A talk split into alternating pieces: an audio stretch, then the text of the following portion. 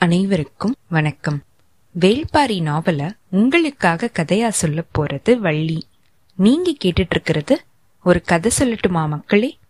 போன அத்தியாயத்துல அங்கவையோட காதலன் யாரு அப்படின்னு நம்மளுக்கு தெரிய வந்ததையும் அவங்க ரெண்டு பேரும் கபிலரோட குடிசையில தான் காதல் கொண்டிருந்தாங்க அப்படிங்கிற விஷயம் கபிலருக்கே தெரியாம இருந்ததையும் அவங்களுடைய காதல் கபிலருடைய கண்ணை கட்டி செழிச்சு வளர்ந்ததையும் நம்ம பார்த்தோம். சோமப்பூண்டு கிடைச்ச ஐந்தாவது நாள் அன்னைக்கு உதிரனும் அங்கவையும் நீலனும் மயிலாவும் அந்த பானத்தை முதல்ல குடிக்கிறதுக்கு வந்ததையும் அங்கிருந்து அவங்க பானை நிறைய பானத்தை எடுத்துட்டு போனதையும் நம்ம பார்த்தோம். ரெண்டு பேரும் எவ்வியூரோட வேற வேற திசைக்கு போய் அங்க வெடத்த பூவோட செடி இருக்கிறதுக்கு பக்கத்துல அவங்க உட்கார்ந்து வெடத்தப்பூவை பத்தின கதைகளை சொல்லி அவங்க சந்தோஷமா இருந்ததையும் நம்ம பார்த்தோம். இப்போ இந்த அத்தியாயத்துல உதிரன் அங்கவை நீலன் மயிலா இவங்க எல்லாரும் எப்போ மயக்கம் கலைஞ்சு திருப்பியும் எவ்வியூருக்கு வரப்போறாங்க? கபிலர் அவருக்கு எப்போ மயக்கம் கலைஞ்சு பாரியோட அரண்மனைக்கு வரப்போறாரு? இன்னைக்கு பாரியோட அரண்மனையில என்னென்ன விஷயங்கள் நடக்க போகுது? செம்மாஞ்சேரலோட நடந்த போற பத்தி ஒரு சில விஷயங்கள் இன்னும் கபிலருக்கு தெரியல இல்லையா? அத பத்தி அவரு யார்கிட்ட கேட்டு தெரிஞ்சுக்க போறாரு? இந்த விஷயம் ஊர்ல இருக்கிற எல்லாருக்குமே தெரிஞ்சிருக்குதா? வேற என்னென்ன விஷயங்களை பத்தி கபிலருக்கு ஊர் மக்கள் சொல்ல போறாங்க? அப்படிங்கிற எல்லா விவரத்தையுமே பார்க்கலாம். வாங்க கதைக்குள்ள போகலாம். சு. வெங்கடேசன் அவர்களுடைய வீரயுக நாயகன் வேள்பாரி அத்தியாயம் ஐம்பத்தி ஆறு. கபிலருக்கு மயக்கம் தெளிஞ்சு எந்திரிக்கும் போது குடிசையில உதிரன் இல்ல அப்படிங்கிற விஷயம் தெரிஞ்சிருக்கு. எப்பயுமே கூட இருக்கிற உதிரன் இப்போ எங்க போனா? அப்படின்னு யோசிச்ச மாதிரியே அவரு கிளம்புறதுக்கு தயாராயிருக்காரு. பொழுது நண்பகல தாண்டிக்கிட்டு இருந்திருக்கு. பாரியோட மாளிகையில இருந்துதான் கபிலருக்கு தினமும் உணவு வருது. இதுக்கு செய்தி சொல்லி அனுப்புற உதிரன் இப்போ எங்க போனா அப்படின்னு தெரியாம இருக்கிறதுனால அந்த வழியா போன வேற ஒரு வீரன் கிட்ட கபிலர் சொல்லி அனுப்பிச்சிருக்காரு. கொஞ்ச நேரத்திலேயே உணவு வந்து சேர்ந்திருக்கு. அத அவர் சாப்பிட்டு முடிச்சிருக்காரு. உதிரன் இதுவரைக்கும் நம்ம கிட்ட சொல்லாம எங்கேயுமே போனதில்லையே அப்படின்னு யோசிச்ச மாதிரியே கபிலர் கூத்துக்களத்தை நோக்கி கிளம்பியிருக்காரு. கூத்துக்களத்தோட பாட்டா பிறையில எந்த நேரமுமே பெரியவங்க உட்கார்ந்து கதை பேசிக்கிட்டு இருப்பாங்க அப்படிங்கறது அவருக்கு தெரியும். கதை அப்படின்னா அது வெறும் கதைகள் மட்டும் கிடையாது. எல்லாமே புதிய கண்டுபிடிப்புகள். மின்னலோட வெளிச்சத்துல மலர்ற பூ ஒன்னு இருக்கு அப்படிங்கறத அவங்க கபிலர்கிட்ட சொல்லும் போது அவரால அத கற்பனை கூட செஞ்சு பார்க்க முடியல. அவங்க சொல்லிருக்காங்க மின்னலோட வெளிச்சத்துல தாழம் பூ மலரும்.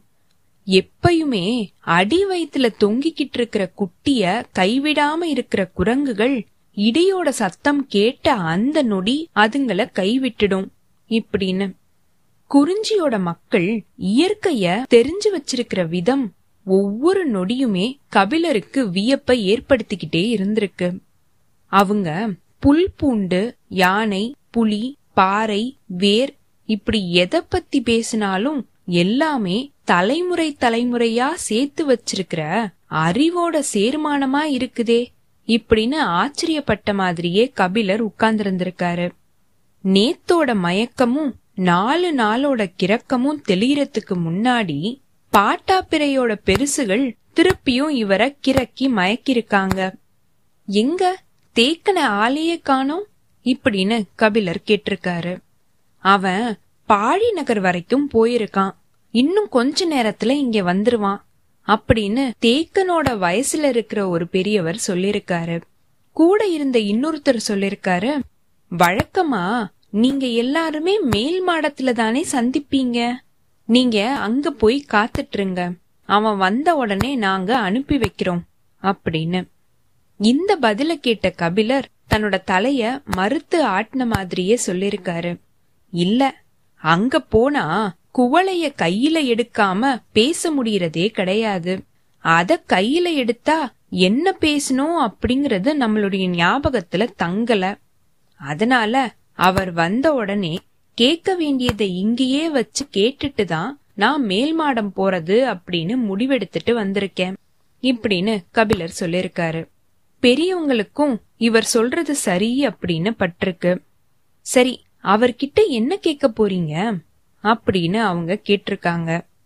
செம்மாஞ்சேரலோட நடந்த போரோட முடிவு மட்டும்தான் எனக்கு ஞாபகத்துல இருக்குது. அந்த போர் மூணு நாட்கள் நடந்ததா சொன்னாங்க. முதல் ரெண்டு நாட்கள் என்ன நடந்துச்சு அப்படின்னு எனக்கு தெரியணும். அது தேக்கனுக்கே தெரியாதே அப்புறம் எப்படி அவன் உங்களுக்கு சொல்லுவான் இப்படின்னு ஒரு பெரியவர் கேட்டிருக்காரு. பக்கத்துல இருந்த இன்னொருத்தர் சொல்லிருக்காரு அதோ அங்க வந்துகிட்டு இருக்காரே அவரு வாரிக்கையன். அவர்தான் அந்த போரையே பாரியோட சேர்ந்து வழி நடத்தினவரு. அவர்கிட்ட கேளுங்க அவர் சொல்லுவாரு அப்படின்னு. அப்போ கொஞ்சம் தூரத்துல நடந்து வந்துட்டு இருந்திருக்காரு வாரிக்கையின். தேக்கனை விட அவரு வயசானவரு. ஆனா அவருடைய உடல் அமைப்ப வச்சு அவருடைய வயச கண்டுபிடிக்கிறதுக்கு முடியல. கபிலர் பரம்புக்கு வந்த புதுசுல இது அவருக்கு ஒரு பெரிய குழப்பத்தை உருவாக்கி இருக்குது இத பத்தி புரிஞ்சுக்கிறதுக்கு அவருக்கு கஷ்டமாவும் இருந்திருக்குது. வேட்டூர் பழையனை விட வயசுல மூத்தவர் இவரு அப்படின்னு கபிலருக்கு தெரிய வரும்போது இத கபிலரால நம்பவே முடியல. சமதளத்துல வாழ்ந்துகிட்டு இருக்கிற மனுஷங்களுக்கும் மலையில வாழ்ந்துகிட்டு இருக்கிற மனுஷங்களுக்கும் வயசானத காட்டுற குறியீடா இருக்கிறது தலைமுடி நரைச்சிருக்கிறது மட்டும்தான். அத வச்சுதான் ஒரு பொதுவான தன்மையோட இவங்க வயசு முதிர்ந்தவங்க அப்படிங்கறத நம்ம தெரிஞ்சுக்கலாம். ஆனா வயசோட காரணமா பல்லு உதிர்ந்து பொக்கைவாயா மாறுறது மலை மனுஷங்க கிட்ட இல்லாத ஒன்னா இருக்குது. கிழத்தன்மையையும் பல்லோட உதிர்வையும் ஒன்னுக்கொன்னு தொடர்புடையது அப்படின்னு சமதளத்துல வாழ்ந்துகிட்டு இருக்கிற மனுஷங்க கிட்ட நம்மளால பார்க்க முடியுது. ஆனா இங்க அது அப்படி இல்லை.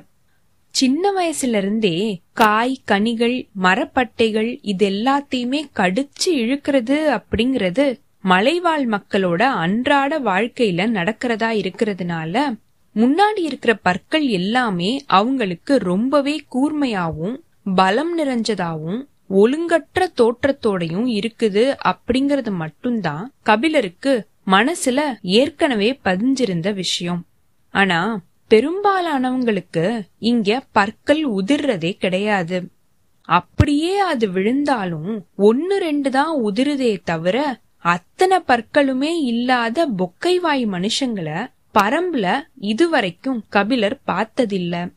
வாரிக்கையன முதல்ல பாக்கும்போது அவரு தேக்கனை விடவும் வேட்டூர் பழையனை விடவும் வயசுல மூத்தவர் அப்படிங்கறத கபிலரால நம்ப முடியாததுக்கு காரணம் என்ன அப்படின்னா தென்னங்காய தன்னோட பற்களால கடிச்ச மாதிரியே வாரிக்கையன் கபிலரோட பேசிக்கிட்டு இருந்ததுதான். வாரிக்கையன் தளர்ந்த நடையில மெதுவா அங்க வந்து பாட்டாப்பிரையில உட்கார்ந்திருக்காரு. அவருக்கு லேசா பெருமூச்சு வாங்கியிருக்கு. கொஞ்ச நேரம் கழிச்சு அவரு பேசுறதுக்கு ஆரம்பிக்கும் போது கபிலர் செம்மாஞ்சேரலோட நடந்த போரை பத்தின விவரத்தை அவர்கிட்ட கேட்டிருக்காரு. வாரிக்கையன் தன்னோட காலை மடக்கி உட்கார்ந்திருக்காரு. அது ஒரு போரே கிடையாது இப்படின்னு சொல்லிருக்காரு. மூணு நாட்கள் போர் நடந்ததா தானே எல்லாரும் சொன்னாங்க? அப்படின்னு கபிலர் கேட்டிருக்காரு. நம்ம போர் நடத்தி இருந்தோம் அப்படின்னா அது மூணு பொழுதுக்குள்ளேயே முடிஞ்சு போயிருக்கணும். பரம்போட தன்மைய தெரியாம செம்மாஞ்சேரல் மொத்த படையையுமே கொண்டு வந்து கழுவாரி காட்டுல நிறுத்திட்டான். நம்மல்ல ஒரு வீரன் கூட அவனோட கண்ணுல படாமலேயே அவனுடைய மொத்த படையையும் அழிச்சிருக்க முடியும். அந்த இடத்தோட அமைப்பு அப்படிப்பட்டது. இப்படின்னு வாரிக்கையன் சொல்லிருக்காரு. அப்புறம் ஏன் அழிக்கல? போர் ஏன் மூணு நாட்களுக்கு நீடிச்சிட்டு இருந்தது?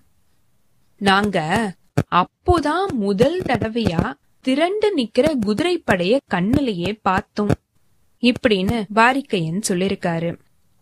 யவனர்களுக்கு மிளக ஏற்றுமதி செஞ்சு அதுக்கு கைமாறா வலிமையா இருக்கிற குதிரை படைகளை சேரர்கள் தான் அதுக்கப்புறமா தான் மத்த ரெண்டு பேர் அரசுகளும் குதிரைகளை இறக்குமதி செய்ய ஆரம்பிச்சாங்க அப்படிங்கறது கபிலருக்கு தெரிஞ்ச விஷயம். ஆனா பரம்போட மக்கள் முதல் தடவையா செம்மாஞ்சேரலோட நடத்தின போரும் போதுதான் குதிரை படைய பார்த்திருக்காங்க அப்படிங்கறது அவருக்கு புது செய்தியா இருந்திருக்கு. குதிரை படைய பார்த்ததும் பாரி தாக்குற திட்டத்தை கைவிட்டுட்டான். முன்களத்துல நின்னுட்டு இருந்த எனக்கு அவன் முடிவை மாத்தின விஷயம் தெரியாது. அவன்கிட்ட இருந்து குறிப்பு சொல் எதுவுமே எனக்கு வரல. நான் பாறையோட உச்சி மறைப்புகள்ல ஒரு சின்ன படையோட நின்னுகிட்டு இருந்தேன். பாரி கிட்ட இருந்து எந்த ஒரு சத்தமுமே கேக்கல செம்மாஞ்சேரலுடைய படை எங்களை தாண்டி முன்னால போயிட்டு இருந்தது. நாங்க பாறையோட மேல் மறைப்புகள்ல நின்னுகிட்டு இருந்தோம். இப்படின்னு வாரிக்கையன் தொடர்ந்து சொல்லிட்டு இருந்திருக்காரு. பாரி மொத்த படையையுமே பின்னுக்கு நகர்த்திக்கிட்டு உள்காட்டுக்குள்ள போயிட்டான். செம்மாஞ்சேரலும் இவனை தொடர்ந்து போய்கிட்டே இருந்தான் செம்மாஞ்சேரலோட குதிரைப்படை ரொம்பவே வலிமையானது. அதனாலதான் அவன் துணிஞ்சு காட்டுக்குள்ள நுழைஞ்சுகிட்டு இருந்தான் குதிரைகள் ஒன்னு கூட சேதாரமாக கூடாது. எல்லாமே பரம்புக்கு தேவை. இப்படின்னு பாரி சொல்லிட்டான். திட்டத்தை அதுக்கு ஏத்த மாதிரி மத்தவங்க எல்லாருமே மாத்திக்கிட்டாங்க. பாரி ஏன் படைய பின்னாடி நகர்த்திக்கிட்டு போறான் அப்படின்னு ஒரு புரியாத குழப்பத்துல நான் இருந்தேன். கழுவாரி காடு இந்த புது திட்டத்துக்கு ஏத்த இடமே கிடையாது. குதிரை மேல இருக்கிற வீரர்களை தாக்கி குதிரைய நம்ம கைப்பற்றுறதுக்கு பொருத்தமான இடம் இடது பக்கத்துல இருந்த சருகுமலை குன்றுதாம் அதனால செம்மாஞ்சேரலுடைய படைய அந்த பக்கத்துக்கு வர வைக்கணும் அப்படின்னு பாரி யோசிச்சிருக்காம். இது எதுவுமே எங்களுக்கு தெரியாது. நாங்க பாறையோட உச்சி மறைப்பிலேயே காத்துக்கிட்டு இருந்தோம். திடீர்னு கூவல் குடியினரோட சத்தம் கேட்க ஆரம்பிச்சது. அது பின்பக்கமா ஓடுறதுக்கான குறிப்பு சொல்ற ஓசை. அந்த ஓசை ஏன் கேக்குது அப்படின்னு எனக்கு லேசா தயக்கம் உண்டாச்சு. ஆனா போர்க்களத்துல தயங்குறதுக்கு இடமே கிடையாது. சரி அப்படின்னு முடிவு பண்ணி பாறையோட உச்சியிலிருந்து கீழ்ப்பக்கமா இறங்கி பின்பக்கமா போறதுக்கு நாங்க ஆரம்பிக்கும் போதுதான் செம்மாஞ்சேரலுடைய வீரர்கள் எங்களை பார்த்தாங்க. நாங்க பின்பக்கமா போயிட்டு இருக்கிறது தெரிஞ்சு குதிரை படையோட ஒரு பிரிவை மட்டும் எங்களை நோக்கி ஏவி விட்டான் செம்மாஞ்சேரல். குதிரைகள் பாஞ்சு வந்துச்சு. அப்போதான் எங்களுக்கு தெரிஞ்சது. குதிரை ஓட்டம் அப்படின்னா என்ன அப்படிங்கிறது. நாங்க உயிர் பிழைக்கிறதே பெரிய பாடாயிடுச்சு. எந்த பக்கம் திரும்பி ஓடினாலும் சேர வீரர்கள் பாஞ்சு வந்துகிட்டு இருந்தாங்க. ஒரு ஆள் உயரத்துக்கு ஈட்டியோட நாலு கால் பாய்ச்சல்ல வர வீரன் கிட்ட எவ்வளவு நேரம் நம்மளால ஓடி தப்பிக்க முடியும்? அந்த பாறைக்கு மேல இருந்திருந்தோம் அப்படின்னா அவங்க எல்லாரையுமே ஒரு நொடி பொழுதுல அழிச்சிருப்பேன். ஆனா தந்தரையில எங்களால என்ன செய்ய முடியும்? என்கிட்ட இருந்தவங்களோ ரொம்பவே கம்மியான வீரர்கள் தான் விரட்டி வந்துகிட்டு இருக்கிறவங்க இங்க இருக்கிறத விட நாலு மடங்கு அதிகமான வீரர்கள். நாங்க யாருமே தப்பிச்சு பிழைக்க போறதில்ல அப்படின்னு தான் எனக்கு தோணுச்சு. பாறையோட உச்சியில நாங்க பாதுகாப்பா தானே இருந்தோம். ஏன் எங்களை கீழே இறக்கி இப்படி ஓட விட்டுட்டான் பாரி? அப்படிங்கிற ஒரு குழப்பம் வேற என்னோட மனசுல ஓடிக்கிட்டு இருந்தது. குதிரை வீரர்கள் ரொம்பவே பக்கத்துல வந்துட்டாங்க. அப்போதான் சருகு மலையோட இடது பக்கத்துல இருக்கிற பிளவுல இருந்து கூவல் குடியினரோட குறிப்பு சொல் ஓசை கேட்டுச்சு. அவங்க அந்த பக்கம் வர சொல்றாங்க அப்படிங்கறத தெரிஞ்சுக்கிட்டு அதை நோக்கி எங்களால முடிஞ்ச வரைக்கும் வேகமா நாங்க ஓடிக்கிட்டு இருந்தோம். அந்த பிளவை உயிரோட தாண்ட முடியும் அப்படிங்கிற நம்பிக்கை அடுத்தடுத்த அடிகள்ல எங்களுக்கு குறைஞ்சுகிட்டே வந்துச்சு. எங்களால யோசிச்சு பார்க்க முடியாத வேகத்துல குதிரைகள் வந்துட்டு இருந்தது அதுங்க பக்கத்துல வந்துருச்சு அப்படிங்கறத உணரும் போது நான் உன்னி ஒரு தாவு தாவுனேன். அதுங்க என்னைய தாண்டி தாவி போய்கிட்டு இருந்தது நொடி நேரம் எனக்கு என்ன நடக்குது அப்படின்னு எதுவுமே புரியல. கொஞ்ச நேரம் கழிச்சு தான் புரிஞ்சுச்சு. என்ன தாண்டி போய்கிட்டு இருக்கிற குதிரைகள் மேல வீரர்கள் யாருமே இல்ல. அந்த பிளவோட கடவுகளுக்கு ஓரமா ரெண்டு பக்கத்துல இருந்தும் பரம்பு வீரர்கள் குதிரை மேல உட்கார்ந்திருந்த எதிரிகளை வீழ்த்தி முடிச்சிருக்காங்க. ஒரு சின்ன காயம் கூட இல்லாம குதிரைகள் எல்லாம் காட்டுக்குள்ள ஓடிக்கிட்டு இருந்தது ரெண்டு நாட்களும் இந்த மாதிரி வேற வேற யுக்திகளை செஞ்சு பெரும் பகுதி குதிரைகளை நாங்க கைப்பற்றிட்டோம். இனிமே குதிரைகளை கைப்பற்ற முடியாது அப்படிங்கிற நிலைமையில தான் பாரி தாக்குதல் போரையே நடத்த ஆரம்பிச்சாம். மூணாவது நாள் உச்சி பொழுதுல ஆரம்பிச்ச போர் சாயங்காலத்துக்குள்ளேயே முடிவுக்கு வந்துருச்சு. இப்படின்னு வாரிக்கையன் சொல்லிருக்காரு இவ்ளோ குதிரைகளும் பரம்புல இருக்கிறது எப்படி அப்படின்னு பரம்புக்கு வந்த நாள்ல இருந்தே கபிலரோட மனசுல இருந்த ஒரு கேள்விதான். எதிர்பாராத சமயத்துல அதுக்கான பதில் அவருக்கு கிடைச்சிருக்கு. வாரிக்கையன் செம்மாஞ்சேரலோட நடந்த போரை பத்தி சொல்லி முடிச்சதும் அங்க உட்கார்ந்திருந்த இன்னொரு பெரியவர் இவங்க இப்படி கைப்பற்றின குதிரைகளை காட்டோட தன்மைக்கு ஏத்த மாதிரி எப்படியெல்லாம் பயிற்சி கொடுத்தோம் அப்படிங்கறதையும் இவ்வளவு ஆண்டுகள்ல குதிரைகளோட எண்ணிக்கை பல மடங்கா அதிகரிச்சிருக்கிறத பத்தின காரணத்தையும் அவரு விரிவா விளக்கமா சொல்லிருக்காரு எதிர்பாராத பல விஷயங்கள் கபிலருக்கு கிடைச்சிருக்கு. அவரு வாரிக்கையன் சொல்றத முழுசா கேட்டு முடிச்சிருக்காரு. நடந்தத சொல்லி முடிச்சதுக்கு அப்புறமா கொஞ்ச நேரம் கழிச்சு புதுசான ஒரு கேள்வி கபிலருக்கு தோணிருக்கு தேக்கன் ஏன் இந்த போர்ல கலந்துக்கல? அப்படின்னு கபிலர் கேட்டிருக்காரு. யாருமே இந்த கேள்விய எதிர்பார்க்கல. கபிலர் போற பத்தி தெரிஞ்சுக்கிற ஆர்வத்துல தான் கேக்குறாரு அப்படின்னு தான் அங்க இருந்தவங்க விளக்கமா அவருக்கு சொல்லிருக்காங்க ஆனா சொல்லப்பட்ட இந்த பதிலுக்குள்ள இருந்து அவங்க யாருமே சந்திக்க விரும்பாத ஒரு கேள்வி வரும் அப்படின்னு யாருமே நினைச்சு பார்க்கல. எல்லாருமே கொஞ்ச நேரம் அமைதியா இருந்திருக்காங்க. கபிலருக்கு இவங்களுடைய அமைதிக்கான காரணம் புரியல.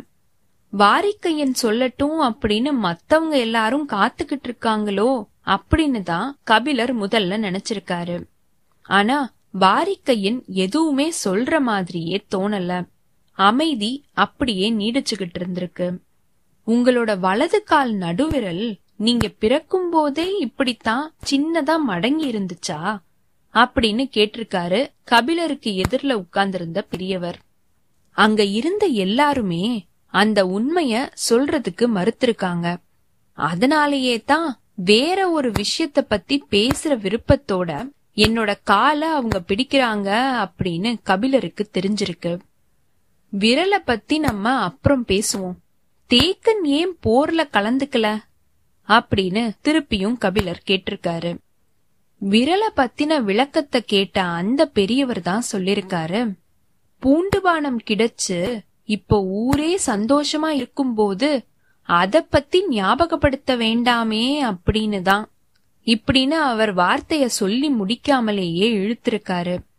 அப்போ அங்க இருக்கிற எல்லாருடைய மனசையுமே கவலைப்பட வைக்கிற ஒரு கேள்வியா இது இருக்கும் அப்படின்னு கபிலர் எதிர்பார்க்கல. இந்த மாதிரி இருந்தா சொல்ல வேண்டாம் அப்படின்னு கபிலர் முடிவுக்கு வரும்போது வாரிக்கையன் சொல்ல ஆரம்பிச்சிருக்காரு.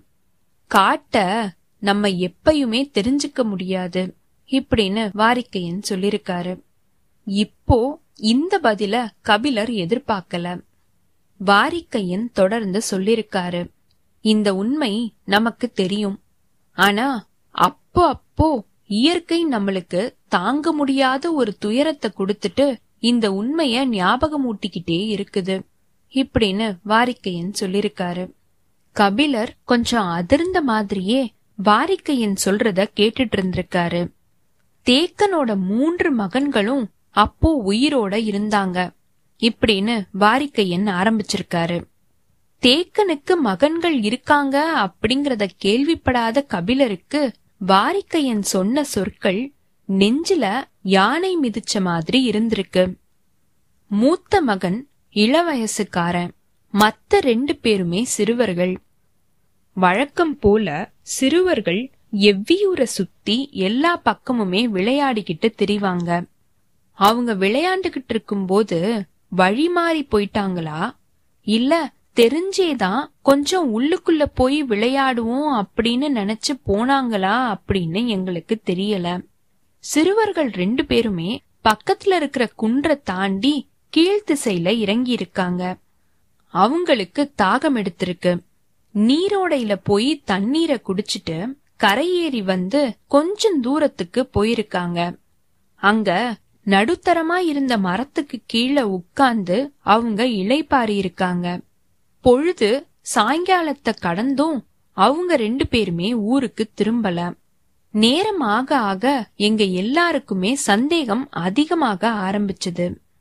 ராத்திரி நேரத்துல நாங்க தீப்பந்தத்தை ஏந்திக்கிட்டு ஆளுக்கு ஒரு பக்கமா போய் தேடினோம்.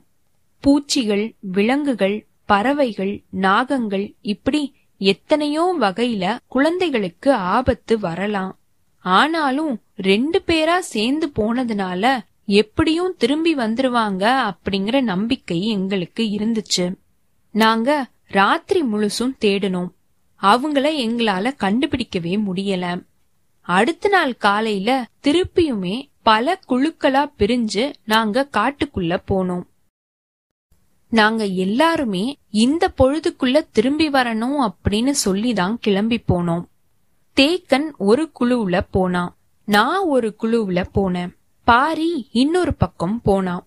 முடியன் இன்னொரு குழுவுல போனான். அடுத்த நாள் நடுராத்திரி சொன்ன பொழுதுக்குள்ள எல்லா பக்கமும் போன குழுக்களும் எவ்வியூருக்கு திரும்பிடுச்சு. யாராலையுமே சிறுவர்களை கண்டுபிடிக்க முடியல. என்ன செய்யலாம் அப்படின்னு யோசிச்சுக்கிட்டு இருக்கும் போதுதான் தேக்கனோட மூத்த மகன் ஊருக்கு திரும்பி வரல அப்படிங்கிற இன்னொரு உண்மை எங்களுக்கு தெரிய வந்துச்சு. அவன் கீழ்த்திசையில போன ஒரு குழுவுல போனான். அந்த பகுதியில தான் ஏதோ ஆபத்து இருக்குது அப்படின்ற முடிவுக்கு நாங்க வந்தோம். எல்லாருமே அந்த பகுதிக்கு போகலாம் அப்படின்னு கிளம்பும் போதுதான் செம்மாஞ்சேரலுடைய படை கிளம்பிடுச்சு அப்படிங்கிற செய்தி வந்து சேர்ந்துச்சு. வேற வழியே இல்லாம எங்க எல்லாரையுமே போருக்கு அனுப்பி வச்சுட்டு தேக்கன் மட்டும் ஒரு சில வீரர்களோட அந்த திசை பக்கம் போனான். அவங்க ரெண்டு நாள் தேடி இருக்காங்க. எதுவுமே அவங்களுக்கு தெரியல. குகைகள் பிளவுகள் பள்ளங்கள் பெரிய மரத்தோட புடவுகள் அடர்ந்த புதர்கள் இப்படி எல்லா இடங்கள்லயுமே அவங்க தேடி இருக்காங்க அவங்களுக்கு எந்த ஒரு தடயமுமே கிடைக்கல. நாள் ஆக ஆக தேக்கனுக்கு நம்பிக்கை கூட ஆரம்பிச்சிருக்கு. ஒருவேளை அவங்க இறந்து போயிருந்தாங்க அப்படின்னா அந்த உடல்களை திங்கிறதுக்காக கழுகுகளும் மத்த பறவைகளும் வட்டமிடுறதுக்கு ஆரம்பிச்சிருக்கணும். சிறுவர்கள் ரெண்டு பேரும் ஒரே நாள்ல தான் தொலைஞ்சு போயிருக்காங்க. அதனால இந்த மூணு குன்றுகளை தாண்டி அவங்க வேற எங்கேயுமே போயிருக்க முடியாது.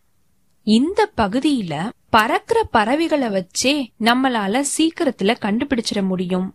ஆனா இங்க ஊன திங்கிற பறவைகள் எதுவுமே தென்படல. அதனால சிறுவர்கள் ரெண்டு பேரும் இறக்கல.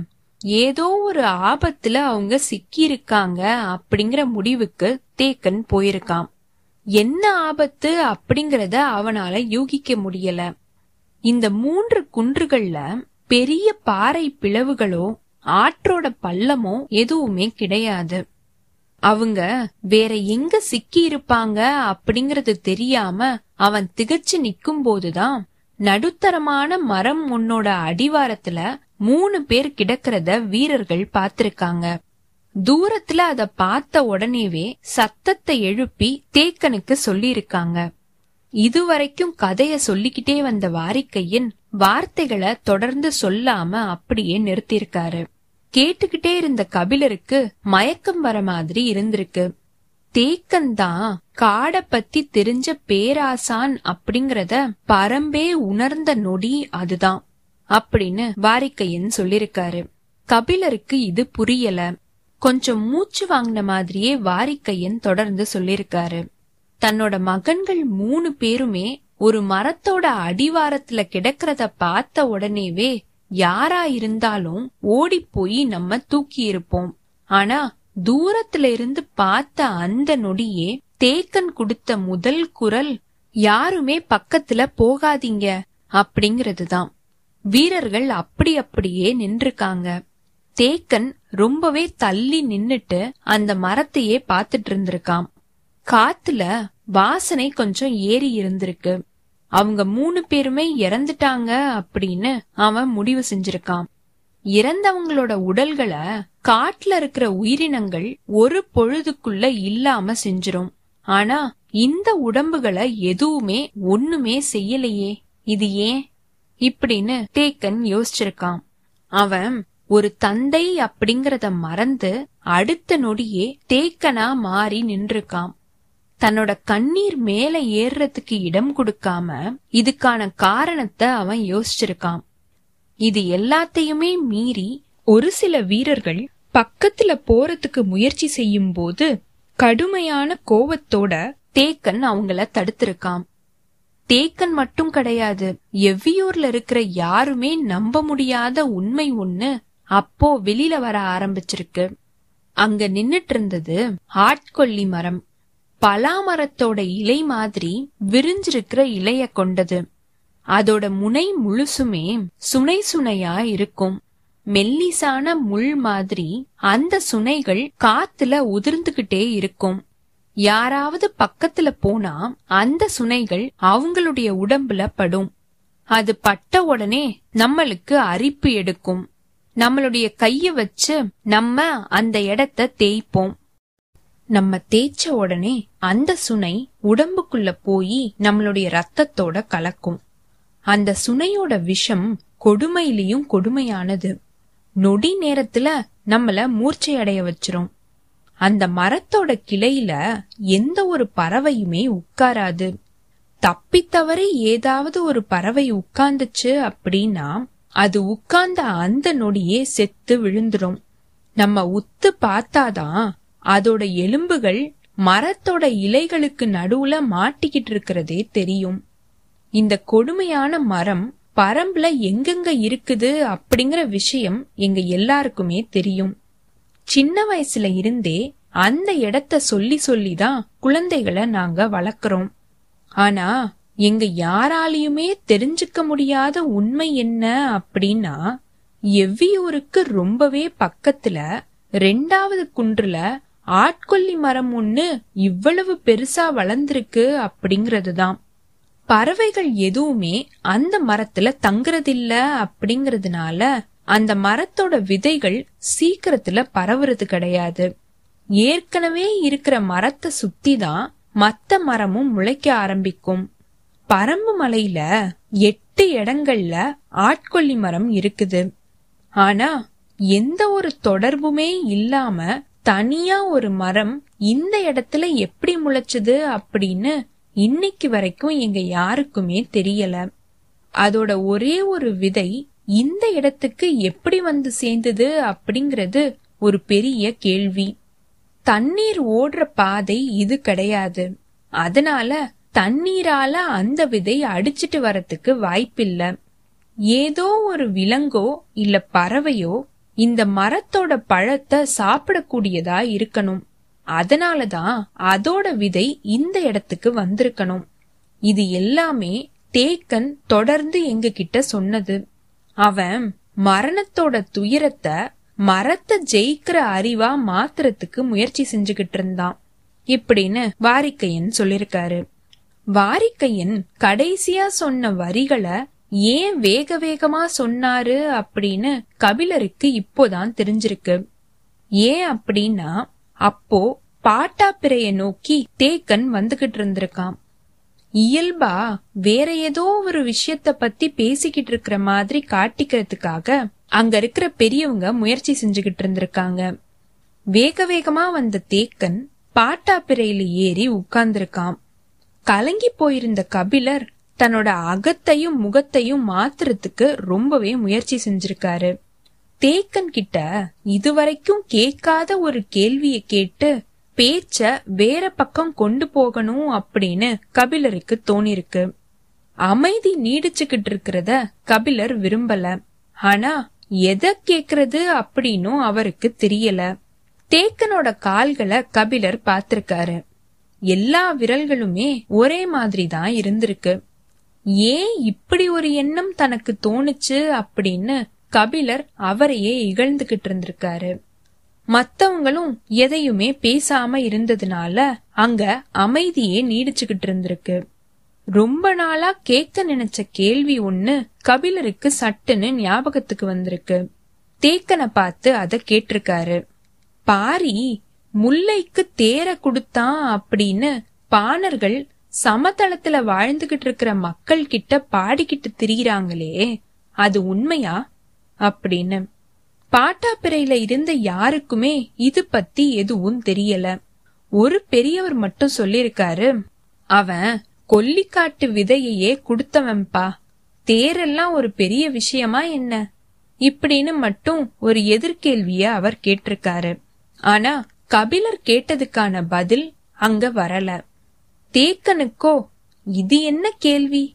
அப்படின்னு தோணிருக்கு படர்றதுக்கு வழி இல்லாம ஒரு கொடி இருந்துச்சுன்னா அதுக்கு வழி அமைச்சு கொடுக்கற வேலைய யாரா இருந்தாலும் செய்வாங்க. இதுல பாணர்கள் பெருசா பாடுறதுக்கு என்ன இருக்குது? இப்படின்னு தேக்கன் நினைச்சிருக்கான். சரி பாரிக்கிட்டேயே கேட்டுருவோம். இப்படின்னு அவன் கபிலர் கூட்டிக்கிட்டு வேக வேகமா மேல் மாடத்துக்கு வந்து சேர்ந்திருக்கான். அவனுடைய வேகத்துக்கு காரணம் தவழ்ந்துகிட்டு இருக்கிற கொடி மட்டும் கிடையாது. தழும்ப போற குவளையும் தான் அங்க காலம்பனும் பாரியும் இருந்திருக்காங்க. கபிலரோட வருகைக்காக அவங்க ஆரம்பிக்காம காத்துக்கிட்டு இருந்திருக்காங்க. உள்ளுக்குள்ள நுழைஞ்சதும் கபிலர் சொல்லிருக்காரு குவளைய கையில எடுக்கிறதுக்கு முன்னாடி எனக்கு ஒரு பதில் தெரியணும் அப்படின்னு. கபிலர்கிட்ட இருந்து அவ்வளவு அவசரமா முன்னாடி வரப்போற கேள்விய எதிர்கொள்ற ஆவல் பாரியோட முகத்துல தெரிஞ்சிருக்கு. கபிலர் கேட்டிருக்காரு நீ முல்லை கொடிக்கு தேர குடுத்த அப்படின்னு பாணர்கள் பாடிக்கிட்டு இருக்காங்களே அது உண்மையா? அப்படின்னு. இத்தோட இந்த அத்தியாயம் நிறைவு பெற்றதுங்க. அடுத்த அத்தியாயத்துல கபிலர் கேட்ட இந்த கேள்விக்கு பாரி என்ன பதில் சொல்ல போறான்? அவன் உண்மையாவே முல்லை கொடிக்கு தேர குடுத்தானா? இல்ல வேற ஏதோ ஒரு கதைய பாணர்கள் திரிச்சு பாடிக்கிட்டு இருக்காங்களா? தேக்கனுடைய மகன்களுக்கு நடந்த விஷயத்த பத்தி கபிலர் தெரிஞ்சுக்கிட்டதுக்கு அப்புறமா தேக்கன் கிட்ட அவர் வேற என்ன விஷயங்களை பேச போறாரு? பரம்பு நாட்டுல அடுத்து என்னென்ன நடக்க போகுது? பாரி கபிலருக்கு என்னென்ன விஷயங்களை சொல்ல போறான் இப்படிங்கிற எல்லா விவரத்தையுமே பார்க்கலாம். உங்களுக்கு இந்த எபிசோட் பிடிச்சிருந்ததுன்னா லைக் பண்ணுங்க. உங்க ஃப்ரெண்ட்ஸ் எல்லாருக்கும் ஷேர் பண்ணுங்க. கண்டினியூஸாக எங்களுக்கு உங்கள் சப்போர்ட் கொடுத்துட்டே இருங்க. எங்களோட சேனலை சப்ஸ்கிரைப் பண்ணுங்க ஃபாலோ பண்ணுங்க. அடுத்த அத்தியாயத்துக்காக காத்திருங்க. அனைவருக்கும் நன்றி வணக்கம்.